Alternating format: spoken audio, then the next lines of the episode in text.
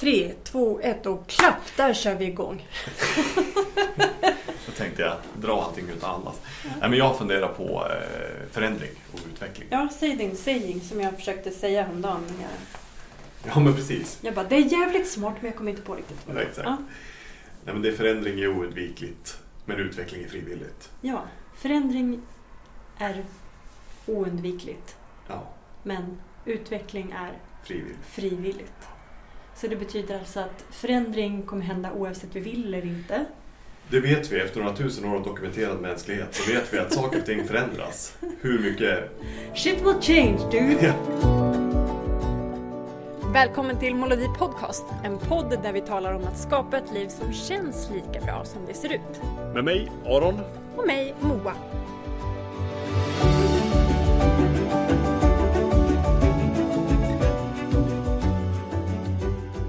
Shit will change dude! Ja, så är det verkligen. Ja. Oavsett om man försöker hålla tillbaka eller inte. Ja, och att men utveckling är frivilligt.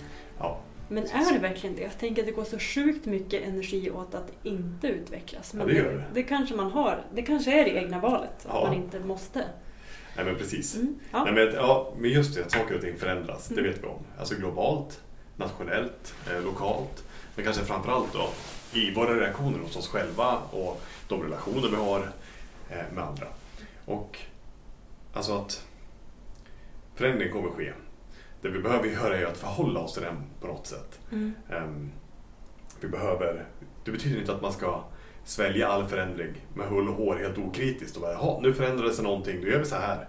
Utan förhålla sig till det. Mm. Det betyder att man funderar hos sig själv, okej vad innebär det här för mig? Vad innebär det för min familj eller för mina vänner? För dem det är som ja, just nu är relevant för inom den ramen jag ska Mm. förhålla mig till det här. Vad innebär det? Innebär det att jag behöver förändra någonting eh, hos mig? Innebär det att jag behöver tänka på någonting på något speciellt sätt? Finns det, finns det ett bättre sätt att göra det jag har gjort hittills eh, utifrån de nya förutsättningarna? Eller är det sätt jag redan gör fortfarande det bästa? Mm. Så det kräver ju ett, att förhålla sig till förändringen.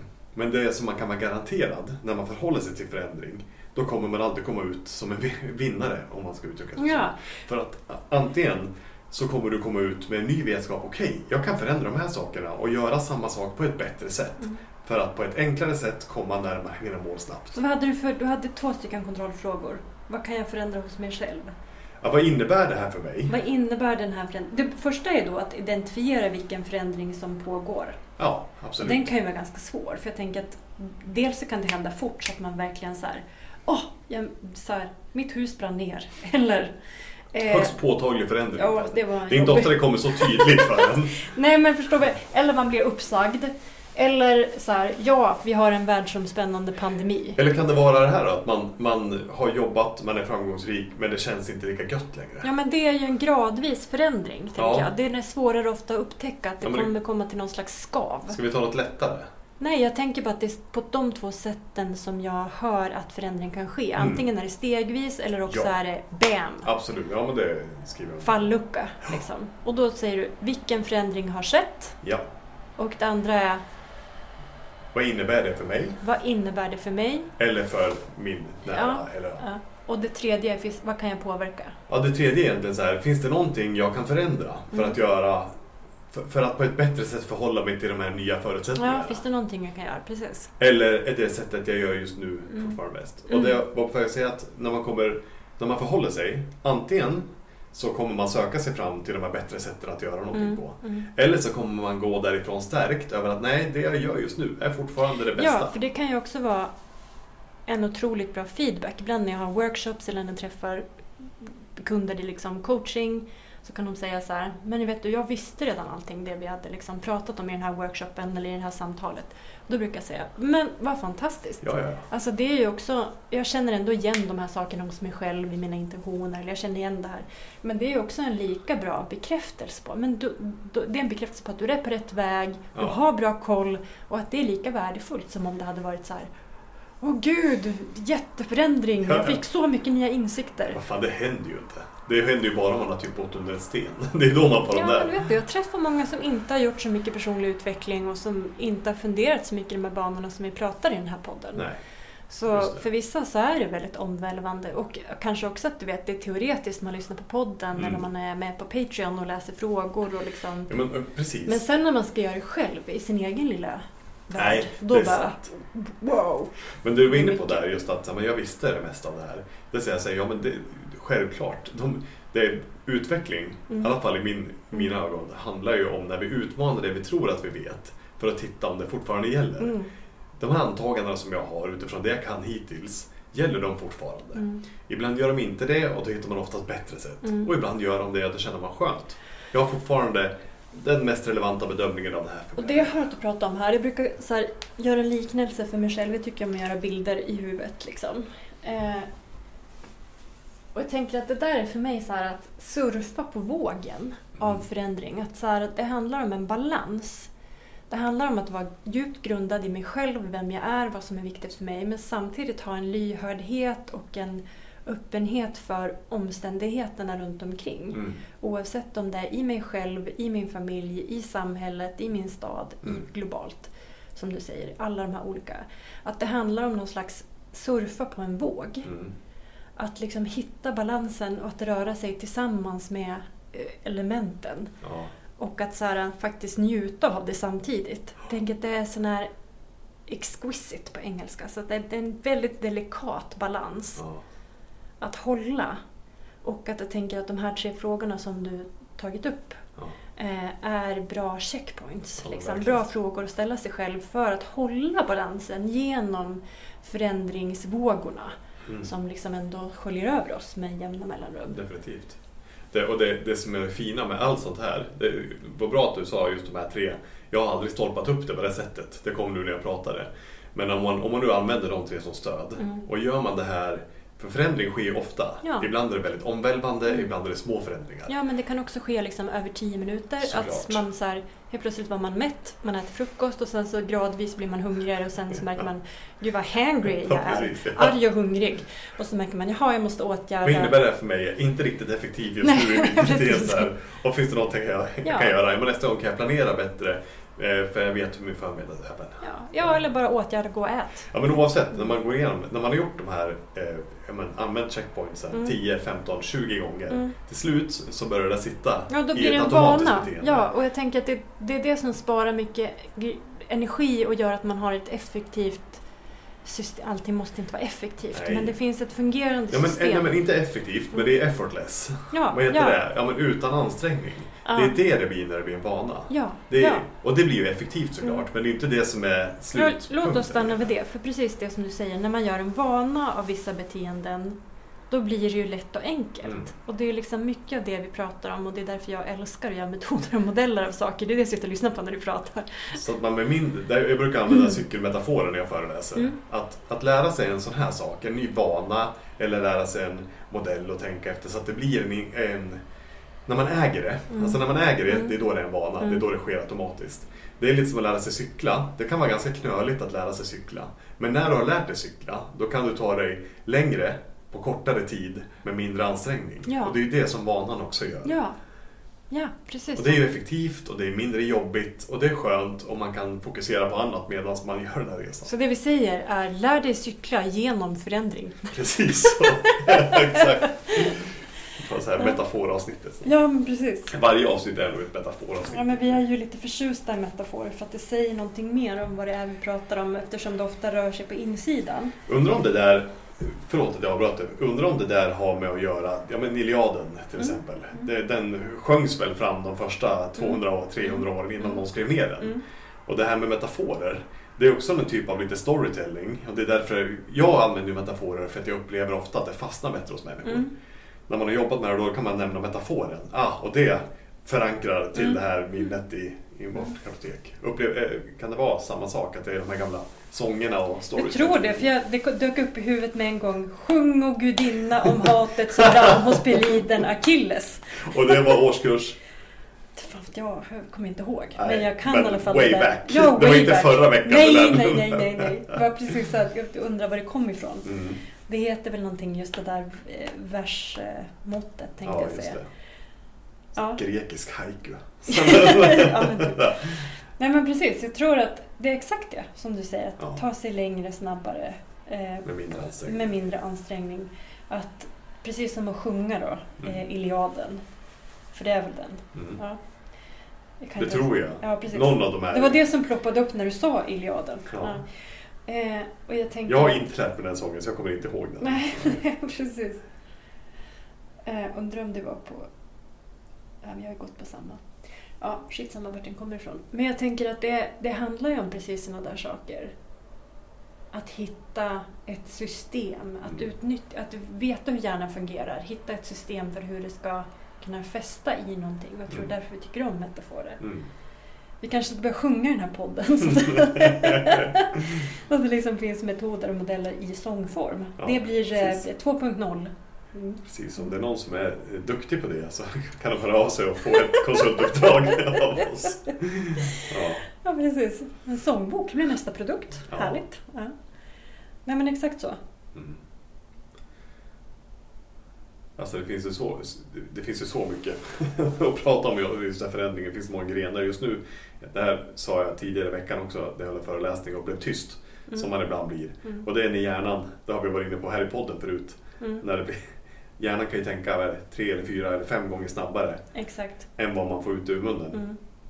Och det är då det blir det här tysta, när det kommer för mycket, för Tankar. mycket tankar och idéer eh, samtidigt. Så. Men jag tycker att det var... Jag, ty- jag tycker om den här som jag inte kan säga riktigt korrekt själv. Men att utveckling är Frivilligt. frivilligt. Nej, för... utveckling... Nej, förändring är oundvikligt. Utveckling är frivilligt. Precis så. så som han. Det Ja, han sa. Precis. Precis. Det kanske tycker- det får heta, det här poddavsnittet. Ja. Så att då kan du titta i, Ja men i, tack, i precis. Podcastappen. den heter det för att jag ska komma ihåg. Precis. ja, precis. Nej, men, Nej men det, är precis, det ligger någonting väldigt stort i just det du säger och när man tänker att då tänker jag att utveckling är frivilligt. Så tänker jag att men hitta ett system då för att kunna följa med. För i min erfarenhet, i mitt, i mitt liv i alla fall, ja. Så är det inte så himla frivilligt egentligen. För jag känner ofta så här, när mitt liv tar mig med på olika grejer. Till exempel så pratade jag om igår med eh, en, en vän om när jag och min man skulle bli föräldrar första gången. Mm. Och då hade vi köpt en lägenhet och jag hade inte hunnit sett den när vi köpte den. Så sa de, men gud, kom och kolla, du måste ju veta vart du ska bo. Och då var jag liksom gravid med vårt första barn. Jätteglad över det, men hade ju såklart inte riktigt koll på vad det skulle innebära. Mm. Så när jag klev in i deras hall, där det stod liksom en barnvagn, hon var gravid med deras andra barn, ett snorigt barn på höften och bara Gud vad kul, kom in! Här kan ni ha skötbordet och köp en buggabo med en gång, det är det bästa. Och så kan ni ha en sån här bumbostol och så här, det är jättebra. Och så när barnet ska sova så kan ni köra ut här på, liksom på balkongen och så här tvärs över finns det ett dagis. Det är skitbra. Och så jag bara tänkte, Det är resan från Paris, exakt! själv, total Ja, frihet, ja, till att se, är det här mitt liv? Ja men exakt. Och jag fick sån så här, alltså det var jättekul att få se en lägenhet där jag skulle bo. Men jag fick ju sån total ångest alltså. Att jag hade så här köpt deras liv med deras skitiga Du bara, det, här, det, det var lägenheten jag ville ha. Ja, nej men precis. Och, det, och mitt liv blir ju ganska mycket så det såg ju ut kanske sådär utifrån. Så unik är man ju inte Nej, som småbarnsförälder. Det, liksom, finns bara- en variation hur mycket man kan göra annorlunda. Ja men så jag tänker att det där med att utveckling är frivilligt, ja. Ja. Och jag kan ju välja mitt liv och vilken vagn jag vill ha till mitt barn och hej och. Men det var sån här, jag hade inte... Jag hade för mitt liv inte kunnat föreställa mig att mitt liv kanske skulle bli sådär. Jag hade, levde fortfarande någon slags illusion om att jag skulle ha mitt vuxenliv och vara förälder. Och så var jag tvungen att gå all in. Det ville jag ju också, det var ju självvalt. Men jag tänker att, Förändring blev ju oundvikligt. ja, ja du menar så. Ja, det är där det började. För när jag gick därifrån kände jag mig så här, alltså vi lämnar bara bort den här ungen. Och så, vet du, så fortsätter vi bo i andra hand i Stockholm, det går jättebra. Men, men för det, det där är ju den förändringen som blev oundviklig. Ja, När vi nu så. har valt att skaffa barn, Mm. då, Då kommer det ha- ske en förändring. Då kan vi inte bo i en ateljélägenhet där det är kackerlack på golvet och Nej. det går att cykla inomhus. Precis. Ja, det All the det places we lived. Ja, exakt. Och då precis. blev det liksom, då var vi tvungna, att- det då blev det helt plötsligt tvungna. Ja. Eller vi ville, kände att vi ville. Nej, men alltså, om, om jag ska ta utifrån perspektivet på det Ja, där. ja. Eh, då är det ju att ja, men när man ska få barn så blir det ju oundvikligen en förändring oavsett om man vill Mm, eller inte. Man ja. kan inte riktigt förbereda sig på heller vad, man, vad är det för barn som kommer till en såklart. Nej, det vet man inte Det är heller. ena. Mm. Men utvecklingen i det, det är ju bland annat, det, det här är ju än en gång metanivå. Man kan gå ner på detaljnivå och se hur väljer jag att ha min rutin per dag? Alltså vad, vad vill jag fortfarande komma åt? Men tänker man i det större, vad som är utvecklingen, Mm. det är ju mer de valen, okej nu är jag förälder, de här förändringarna har skett. Vad innebär det för mig? Mm. Vad är fortfarande viktigt för mig? Vilka typer av friheter Det är det jag menar, att också ändå ta liksom ett, vad ska jag säga, vux, vuxet, eller så här, ta ett ansvarsfullt val. För det som har hänt i mitt liv i liksom andra, det kändes som en naturlig övergång. Det blev så mycket liksom primalt när jag blev förälder som jag inte kan sätta ord på riktigt. Det blev så självklart att sätta mitt barn i första rummet. Det kanske inte blir så för alla, men för mig blev det så. Mm. Eh, och eh, nej, men jag tänker i andra förändringar när jag har varit mer ofrivillig. Mm. Liksom. Då tänker jag att det är som att livet har släpat med mig ändå. Så här bara, Okej, men kommer du inte medvetet och när du ställer de här frågorna och liksom ändå tar steg och liksom identifierar och ställer de här frågorna som du intelligent har formulerat här. Nej.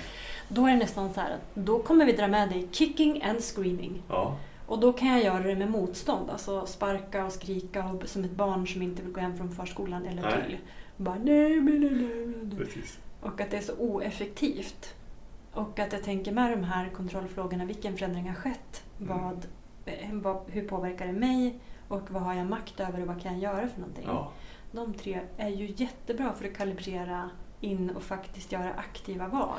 Ja, men, I förändring som man har valt själv ja, eller som man har hamnat i. För det är väl de två som det Ja, finns. men det där är intressant, för nu är vi inne på det. För det är just det här med förändring. Saker och ting förändras. Eh, att, att utvecklas med det, det betyder inte att man bara accepterar förändringar och så följer man med strömmen som en död nej, fisk. nej. Utan det är ju verkligen det här. Ibland så kommer man på, nej, fan i mig, det här sättet som jag gör nu, eller det här sättet, nej, det är fortfarande det bästa. Mm. Och då är jag villig att fightas för det. Ja. Den här förändringen har skett, men jag, den här tänker jag inte acceptera. Eller den här tänker jag inte acceptera under de här premisserna. eller Nej, vad fan det precis. kan vara. Ja.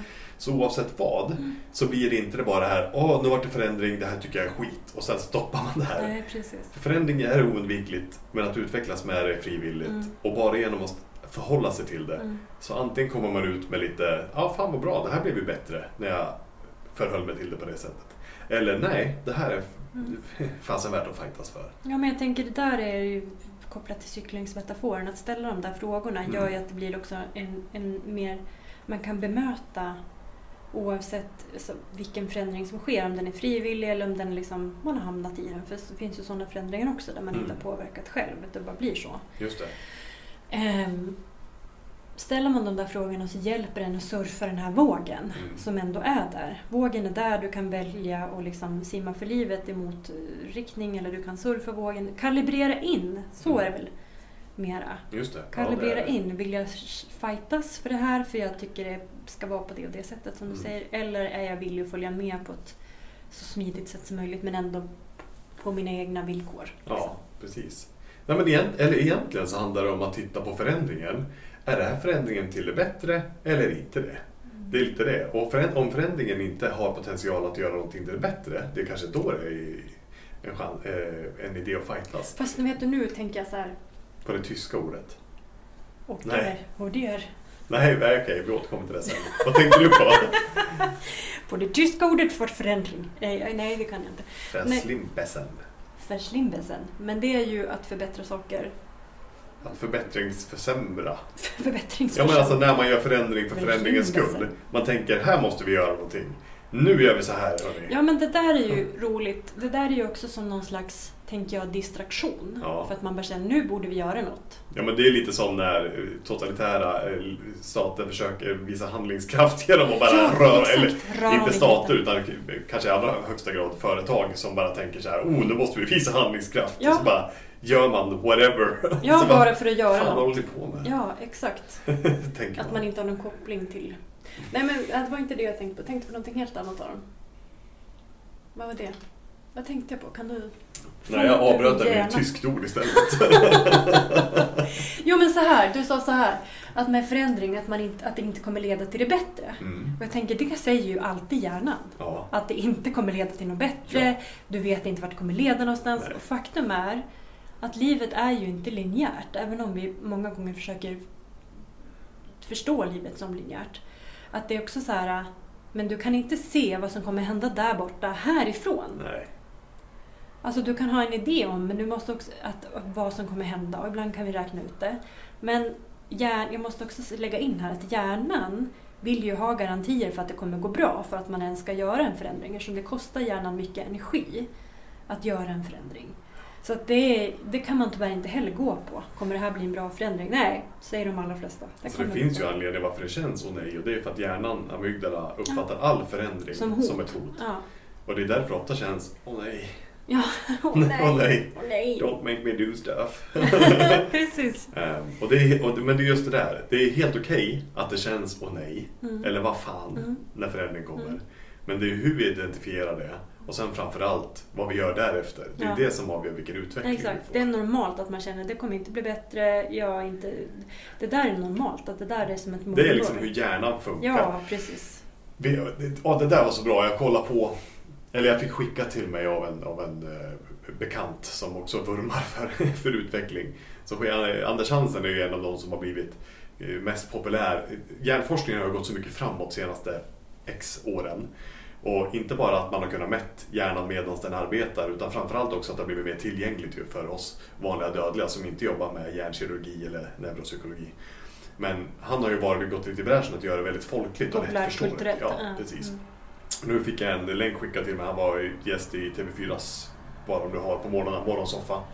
Där de pratade lite grann varför mår vi sämre när vi har det bättre än mm, vi har. Mm, mm. Och då pratar, han pratar ju mycket om hjärnan, just det här också om, om hot och hela biten. Och det som, den delen av hjärnan som är uppbyggd för att identifiera hot, det är ju amygdala. Mm.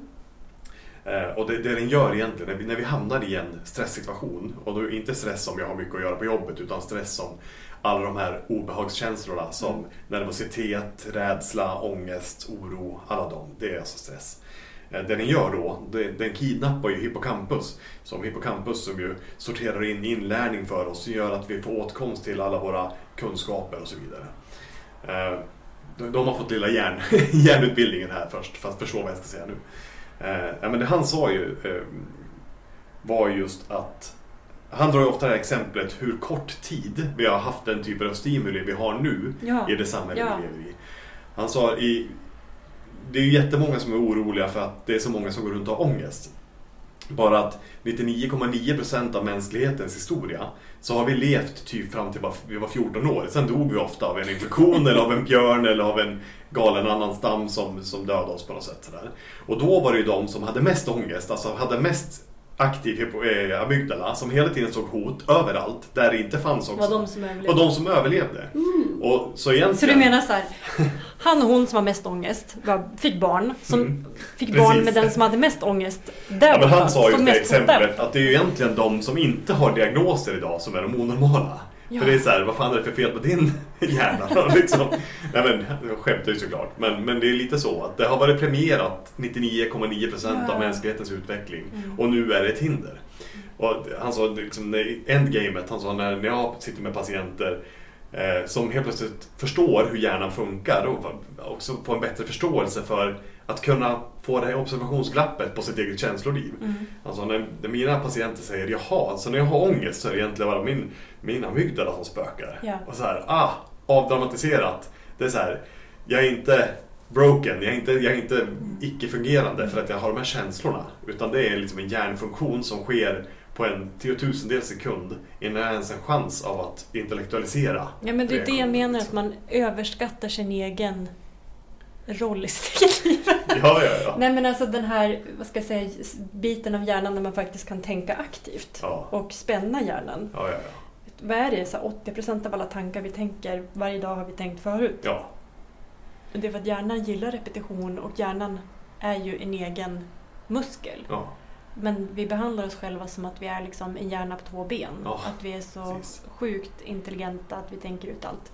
Nej men det är jätteviktigt det du säger att också lära känna hjärnan lite grann. Och det finns ju väldigt mycket bra upplysande eh, information från just Anders Hansen om man vill läsa Absolut. vidare. Man kan väl kolla, det finns säkert på SVT Play och massa sådana här saker. Det vill man få en enkel, bra mm. förklaring på hur hjärnan funkar så mm. är det klockrent. Ja, precis. Så att man får en förståelse för det. är inte bara det, du. Nej, precis. Det är alla andra med hjärna. och vi kom in på det där just ifrån att det här, när, när det är så här, okej, okay, nu förändrades någonting. Mm. Och så känner man, åh nej. Och då, så att man inte fastnar i så här, fan vilken motsträvig människa jag är. Så fort någonting ska förändras så känner jag bara, åh nej, det här går inte. Att man inte tänker att det är, liksom ett, det är inget personlighetsdrag, det är lite så människan är uppbyggd. Mm. Så att eh, ta det lugnt, förhåll dig till, till förändringen. Eh, det är bara det vi kan utveckla. Du kommer aldrig inte kunna känna oh, till förändring. Eh, Nej, men helt du kan hållet. också säga grattis, du har en normal hjärna. Ja, precis. Så lyssna på det här och aldrig har känt åh nej till någon förändring. Då borde du söka hjälp. Nej. Precis. Nej, men, eh, man har ju olika starka amygdala också, tänker jag. Att vissa har ju otroligt kraftigt påslag och kanske också tränat den muskeln. Så kan det vara. Medan andra inte har lika. Det är också olika hur starkt den där talar. Liksom. Ja, det är det. Mm. Men det handlar om att förhålla sig till förändring. Det är, då, det, det är det som avgör vilken utveckling vi kan få. Ja, och när du säger förhålla sig så handlar det om att skapa det där observationsglappet helt Ja. enkelt. Vad är det för förändring? Vad innebär det för mig? Finns det någonting jag kan göra bättre utifrån de här nya förutsättningarna? Eller är det sättet jag tänker eller gör just nu fortfarande det bästa? Bra. Förhåller man sig till det så kommer man gå därifrån gladare. Var det här applicerbart på de utmaningarna som du sitter med just nu som lyssnar på det här poddavsnittet? Då är du mer än välkommen att höra av dig till moa.molodi.se eller skriva en rad på DM på studio-molodi.se. Nej, Nej, inte .se, Nej. men studio molodi ja, på Instagram. ja. Toppen! Ja, grymt. Tack för idag. Tack Das för war idag. ja alles. Das was Mm. 加油！嗨。